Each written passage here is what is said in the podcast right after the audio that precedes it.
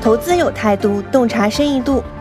大家好，我是你们的财经观察员张小乐，欢迎收听长乐早知道每月一期的特别节目《态度说》。在这档全新的对谈节目中，我们会请来财经领域的重磅嘉宾，和大家一起解读行业动态，洞察投资先机。态度说，期待您的收听。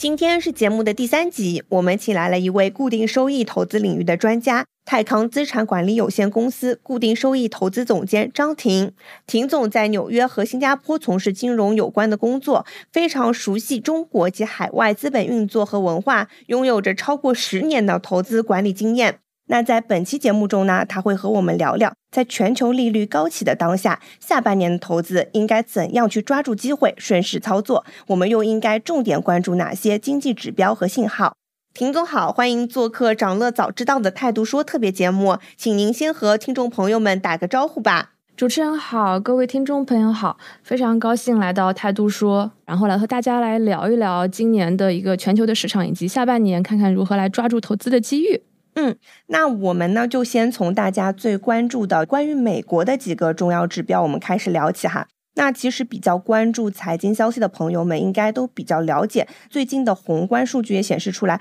我们通胀呢在一定的程度上得到了缓解。而且呢，多家大行其实也预计说，下半年美国的经济会是一个比较下行的态势。那我们也看到说，期货市场利率的反应啊，就是美联储今年可能还会再加息一次。但是美联储的官员呢，在我们上个月六月的议息会议上又表示说，年内可能会有两次的加息空间。那其实就是发现这两边的预期可能是不太一样的。那廷总您怎么看呢？对的，其实六月份的 CPI 这一个报告，从各方面来讲，都是一个非常亮眼的一个通胀的报告。无论是整体还是核心啊，CPI 的环比啊、同比啊，都是低于了预期。那所以美联储之前非常关注的一个超级核心的一个通胀的问题，其实也是在持续的趋缓。那所以在当天啊，大家可以看到，在数据公布之后，整个市场是非常兴奋的。呃，美债的收益率，尤其是十年期，其实有一个大幅的回落。美元也是看到有下跌之后呢，黄金和原油呢在涨。那所以未来来看，我们还是要持续关注未来的通胀啊、就业数据啊，因为其实，在八零年代那时候，其实。也是有，我们有看到美联储有看到说这个通胀放缓，然后又之后又重新抬头的先例。呃，另外像主持人刚刚提到的说，确实六月份美联储是暂停了加息。那所以从六月份的这个点阵图来看呢，官员包括也是在说未来还有今年还有两次的一个加息的一个空间，那最高的利率也会达到五点七五。背后的原因其实还是。一方面核心通胀啊非常强，另外一方面就是美联储也是它非常的坚定，它希望是要把通胀回归到百分之二的一个目标。嗯，婷总呢前面提到一个可能我们比较陌生的一个术语啊，就是那个点阵图，它通常呢会在我们每一个季度的最后一个月，就可能是三六九十二月份去发布。那这个图的话呢，一般也会被市场看作是美联储的委员对利率的一个嗯预测。它又暗示了一个什么样的信息呢？嗯，点阵图它其实只是一种观点，它也不是说真正的代表整个政策的一个方向。那所以在今年的点阵图上，它是反映还要再加息两次。但是呢，我们根据这个期货市场利率，也就是市场通过交易的一个未来的利率，看到呢，其实市场只是 price in 了一次，就是当然，就整个市场它其实也是 move 的非常快的。我们看到最近其实十年期也是从百分之四，呃，快速下到了三点七几的一个位置。那但是就是今年三月的时候，美国其实爆发了硅谷银行的倒闭危机。那之后呢，又有四家美国银行又被接管了。那廷总，您认为这个银行业的危机会对我们二零二三年下半年的投资会产生一些影响吗？它会传到我们比较关注的实体经济的层面吗？嗯，很好的问题。我们看到整个风险事件发生之后，包括呃硅谷，包括 Credit Suisse，然后。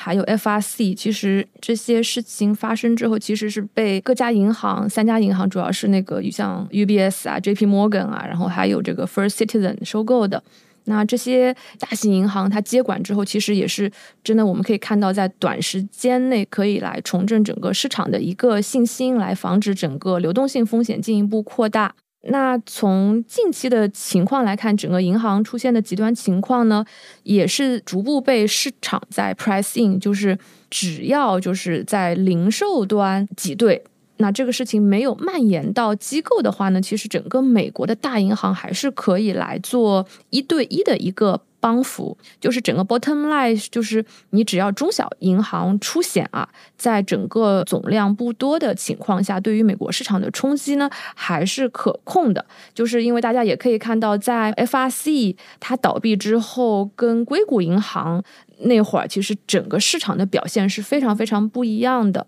呃，美国经济来说，其实呃中长期来看，我们觉得下行的压力还是在的，而且在。整个结构的分化上也是有体现的。因为现在可能还是主要是表现在企业端和金融端的压力增加，但是随着它整个利率越来越高，而且整个利率的推高，其实对整个经济的环境是有一个滞后的影响的。它慢慢的这种压力呢，也会传导到像居民端。那什么意思呢？就是说居民端，就是说当我们普通民众感受到了整个通缩带来的一个影响，比如说开始民众觉得有就业压力了，呃，比如说这个收入的压力也开始抬升，那大家就会来。降低对未来收入的一个预期和信心，那相应的，我如果没有信心，那我肯定也是会对我未来的这个 expenditure 会有一个减少，那也会影响到整个的消费，然后进一步呢来影响这个美国的一个经济的一个表现。那所以确实就像主持人说的，其实也是会慢慢的传导到整个的实体经济层面。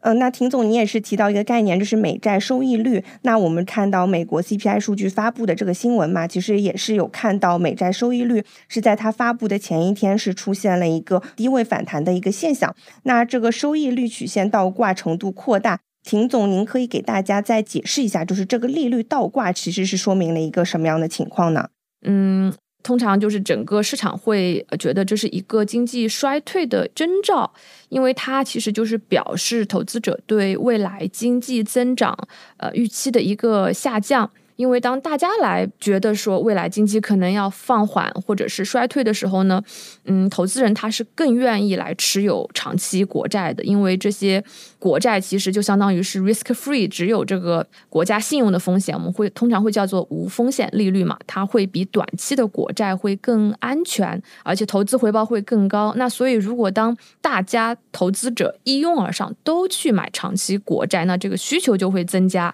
那相应它价格也会。上涨，那债券的这个价格和收益率是成反向的，那价格上涨，收益率就会下降。而短期的国债呢，它因为需求减少，价格下跌啊，收益率上升，这样就会来导致利率的一个倒挂。嗯，所以这个信号其实是被广泛来关注的，也是一个很重要的一个宏观经济的一个指标。嗯。那我们知道，就说到这个美国的国债嘛，那我们其实也不得不去再提到另外一个国家，那就是日本。那日本呢是美债最大的一个持有国。那在这个全球央行都在紧缩的这个大环境下，日本一直在坚持超宽松货币政策，坚持低利率，也就是大家比较会常听到的一个术语，就是 YCC 策略。那我们先请婷总给我们的听众朋友们来科普一下什么是 YCC。嗯。YCC 呢，第一个 Y 就是 yield，然后第二个 C 是 curve，啊，第三个 C 是 control，那翻成中文就是一个叫收益率控制曲线。这是一个呃日本央行的一个宽松的一个货币政策。那这个政策是二零一六年那会儿开始实施的。那整个日本的央行其实是希望通过控制国债的收益率曲线来维持啊长端利率的一个稳定，那从而来实现整个通胀膨胀的一个一个目标。那具体来说呢，就是日本的央行它通过来购买这个国债，特别是一些长期的一些债券呢，它来控制这个长端的利率。让它这个长端利率呢，来保持在它的目标的水平之下。那当然，它也会购买一定数量的短期的利率，来保持这个短期利率的一个稳定。那它的目标呢，日本央行的目标是希望在保持长期利率稳定的同时呢，让它的这个通货膨胀达到这个百分之二的一个目标啊。其实跟现在美联储的目标也也是一样的啊。那其实是不是就可以理解为，其实 YCC 就是一个，呃，我们通过市场操作来控制短期和长期的利率，然后让它以一个稳定的方式保持在这个目标之上的一个这样的策略。是的，嗯嗯。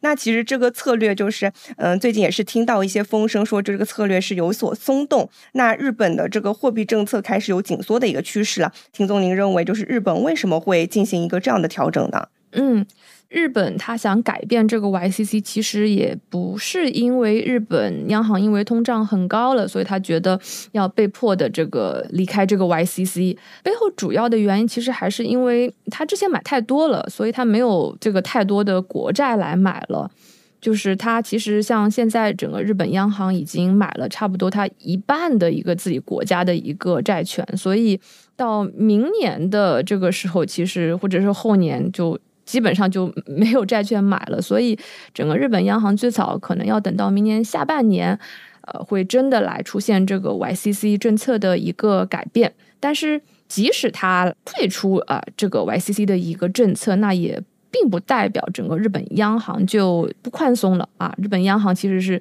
依然会宽松啊。对于整个美债收益率呢，其实整个影响呃也是比较间接的啊。比如说这个日本的一些大的这些 asset manager，一些大的买方啊，那因为日本的这种收益率提高之后呢，他可能会啊，之前是买美国国债，他可能会把美国国债卖了，转身去买这个日本的国债。但是实际上，短期不太可能就是大规模、大范围的出现这种情况，因为，呃，你想，日本的收益率整体来说跟美债收益率比还是比较低的。嗯，那其实除了美国和日本啊，就是欧洲的央行也在进一步的加息。那在全球范围内，几大央行几乎都保持了一致的货币政策的策略。那世界银行曾经也发布过一个警告，就是说是全球范围的一个加息潮会把全球的经济推向衰退。那尤其是发展中的一些国家，他们会更面临一连串的金融危机风险跟持久性的伤害。那廷总，您同意这个观点吗？您认为，嗯，全球经济现现在是处于一个呃什么样的情况呢？嗯，对的，其实确实是每次美国一大幅加息的时候，呃，整个的热钱其实就会从新兴市场来，特别是新兴市场啊，就会就会抽走。那这样的情况，其实，在像过去，基本上我们也都可以看到，说美国每次加息，然后新兴市场就开始爆发出来这个金融危机。比如说这个八八年啊，美国加息的时候，那韩国就是发生这个泡沫啊。然后九四年的时候呢，在整个加息周期，墨西哥又发生了金融危机，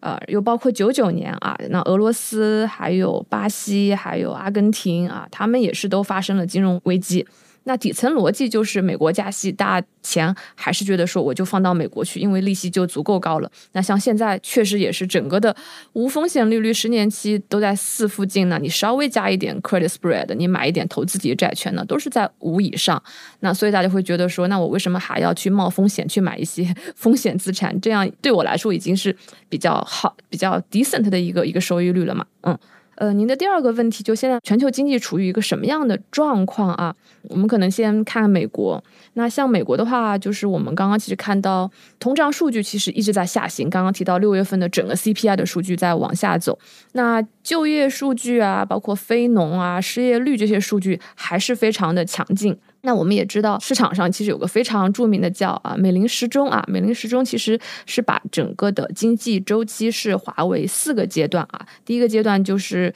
叫复苏的阶段，那这个就是经济上行，通胀下行。那第二个阶段叫过热的阶段，就是啊经济上行，通胀上行。那第三个是滞胀啊，滞胀就是经济下行，通胀上行。那最后就是最差的一个情况，衰退。衰退就是经济下行，然后通胀下行。那从现在目前我们能看到美国这个阶段呢，其实我们可以看到应该是处于经济上行。通胀下行的一个复苏的一个阶段，那所以为什么能看到说，哎，通胀下行，美债收益率最近在开始往下走了，经济上行，整个美国就开始股票就开始 risk on 了。那今年就是大家也可以从资本市场来看到就市场对于这个阶段的一个确认啊。嗯，嗯那其实就是做投资的人，就是尤其是在西方，他们其实做资产配置的时候都会去思考，就是说，呃，现在美林时钟是几点钟，是会去根据这个经济周期来调整他们的资产配置嘛？那听总，您觉得就是在现在这样一个环境下面，就是投资者应该做一个怎么样的配置，做一个怎样的投资呢？就是可以去趋利避险。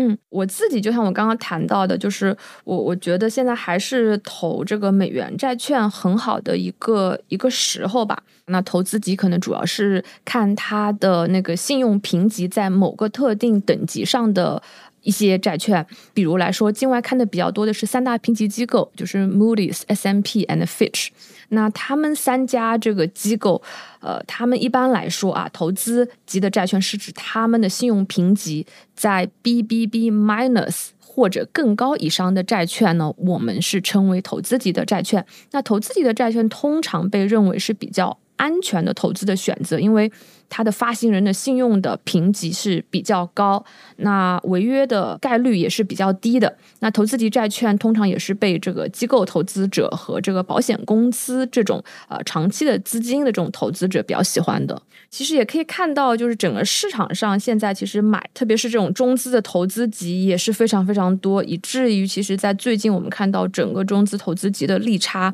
其实是非常的窄，甚至是比美国的这个投资级还要贵。那利历史上这样的时间其实也不是说特别多。那亚洲投资级在过去十年啊，整体的收益率的中位水平呢是在三点五左右。嗯，现在的整体收益率是在五点三左右，其实是真的是非常吸引的一个水平，高了一百八十个基点。短期来看，这个基准的这个收益率呢，还是会处于高位，因为美联储也说嘛，这个 higher for longer，那所以这也会让整个美元债的整体的收益率依然是比较高的，所以它是有比较高的一个配置价值。而且呢，中长期来说，其实前面提到的说，其实我们看到，呃，美联储的通胀也是在往下走。那如果说像在失业率啊、就业数据这些数据，如果说也下来的话呢，基本上，呃，美联储其实会之后逐步把这个息率降下来。降下来的话，对于债券。投资人来说，那他不仅前期是锁定了一个比较高的一个整体收益率，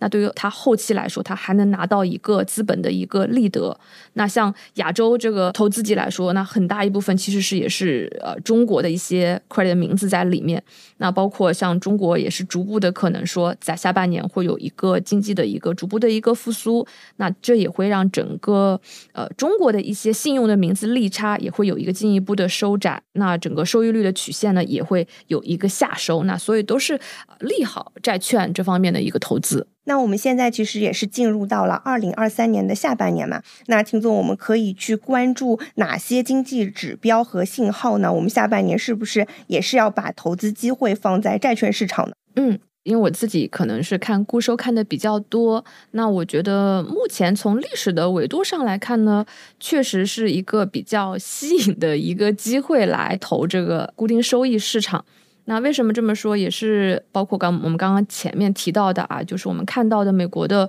呃经济数据比较强。那像美联储这个官员啊，鲍威尔，他其实也是最近非常多次又重申了一些这种呃鹰派的立场。那然后最近也是美国把它呃整个一季度的一个 GDP 啊也上修到了百分之二，那这其实也是超出了整个市场的预期了。那我们的理解觉得，其实整个的这些，包括刚刚提到点阵图说今年还要加两次，其实都是美联储为了更好的来控制啊大家的一个预期啊，所以它的基调，那我们听的最多的还是叫 higher for longer，就是要把这个呃更高的利率维持在一个比较长的一个时间。那所以在这样的一个大前前提下呢，我们认为啊，维持这个债券的这个策略，其实是一个比较可行的一个策略。再就是大家在做债券投资的时候呀，就是常常会看到啊，长债啊、短债这些字眼。秦总，您可以给我们建议一下，就在现在这个时点，我们应该怎么样去投？到底是投长债呢，还是短债呢？在做债券投资的时候，我们应该要去关注哪些点？好的，您刚刚提到一个非常好的一个点啊，就是长债、短债。那这个确实是在投资债券的时候非常重要的一个一个指标。那所谓长债、短债，其实就是看债券的一个久期啊，英文叫 duration。那久期呢，其实它就是来衡量债券价格对利率变动的一个敏感程度的一个指标。久期越长的话呢，就是代表债券价格对利率变动的敏感程度越高。具体来说，就是当这个利率上升的时候，如果是久期比较长的债券，它价格下降的幅度会更大；短期债券它的这个相对来说，它下降的这个呃幅度就会比较小，因为它对利率的敏感程度是比较小的。所以就是我们可以理解为，就是债券的价格跟这个市场的利率是成一个负相关的关系，对吧？是的，是的。那中长期来看呢？我们自己觉得，其实呃，整个长端啊，它还是值得配置的。只要把握好整个的一个买点，因为大方向来说啊，整个美债的利率其实回落的确定性还是比较高的。呃，包括你看整个六月啊，包括五月，其实都是说数据在这个往下走，而且是预计未来的增速其实也是会继续的放缓。那未来总的 CPI 的走势呢，其实也是取决于两个比较重要的因素啊，一个就是能源，也就是。石油的价格，另外一个是租金。那对石油的价格呢，就是我们维持一个比较中性的看法，就是未来几个月，呃，整个石油的 WTI 的一个原油价格呢，还是会在八十美元左右震荡。呃，租金来看呢，其实整个的增速已经在开始回落了。那它在整个统计啊计算的时候，它是有一些技术的原因，所以在未来几个月，我们可以看到，在租金这一块，其实它。继续回落的确定性也是比较高的。那总体来说，所以我们觉得通胀回落的确定性比较高，只是要看